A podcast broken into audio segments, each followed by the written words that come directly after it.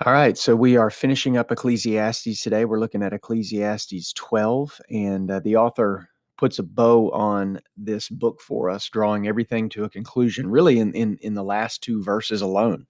It says uh, in, in, verses 13 and 14, it says, and uh, to the, uh, the end of the matter, all has been heard. Fear God and keep his commandments. For this, the whole, for this is the whole duty of man. For God will bring every deed into judgment with every secret thing, whether good or evil. So essentially, he's telling us that, that we need to fear God, fear the Lord, honoring, uh, we need to honor him with our hearts, with our minds, with our behavior.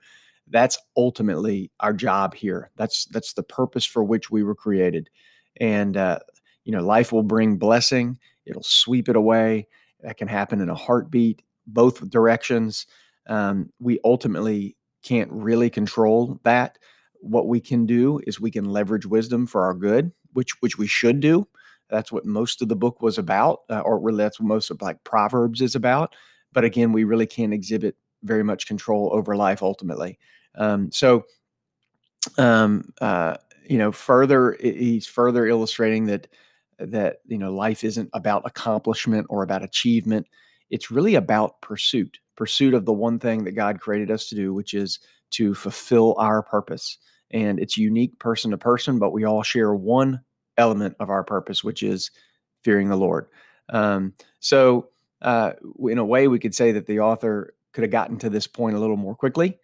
But in another, you have to realize that we're pretty stubborn and we need things stated over and over and in different ways so that we can let let it sink in. And so you have to appreciate the fact that the author has has attacked this from multiple angles, and he's exhausted the different types of uh, ways that we can look at this. And uh, the nice thing is that this is in writing, so we can refer back. That's the miracle of of the Bible. Really, is that the words live on forever, um, and that we can and and definitely should be referring back for reminders of whose we are and and of the purpose for which we were created. So great last chapter today. Tomorrow we'll dive back into Proverbs. We'll do that for a few days and then we'll pick up on a new book and kind of see where where the Lord takes us from there.